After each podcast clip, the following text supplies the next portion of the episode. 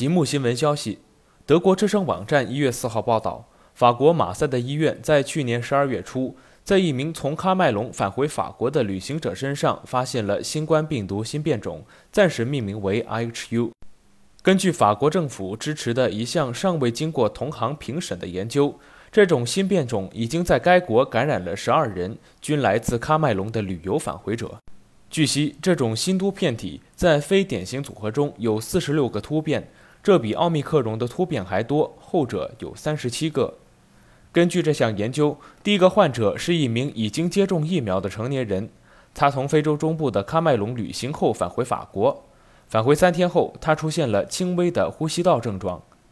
感染病学家科尔森说：“从该患者收集的病毒样本和他2021年11月中旬收集的鼻咽采样本一致。”揭示了一种新的非典型组合，与当时几乎所有的德尔塔变体的模式都不符。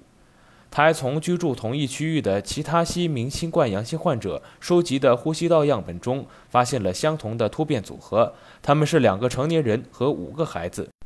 按照法国公共卫生当局的建议，这八名患者的呼吸道样本被送往了地中海大学医院感染研究所，进行了新冠病毒基因组测序。进一步的测试分析显示，新变体有四十六个突变和三十七个缺失。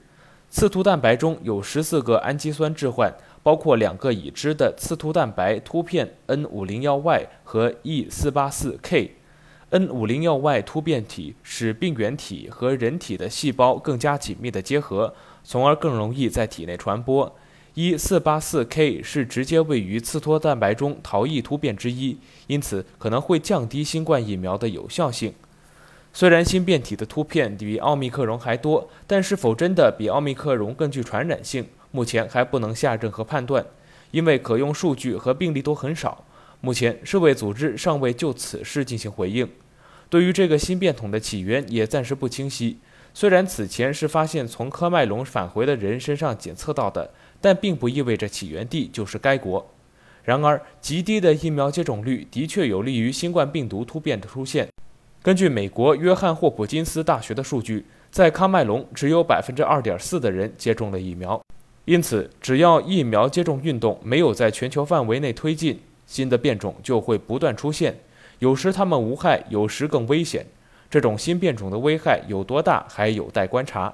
更多资讯，请关注羊城晚报羊城派。这里是羊城晚报广东头条，我是主播陈子燕。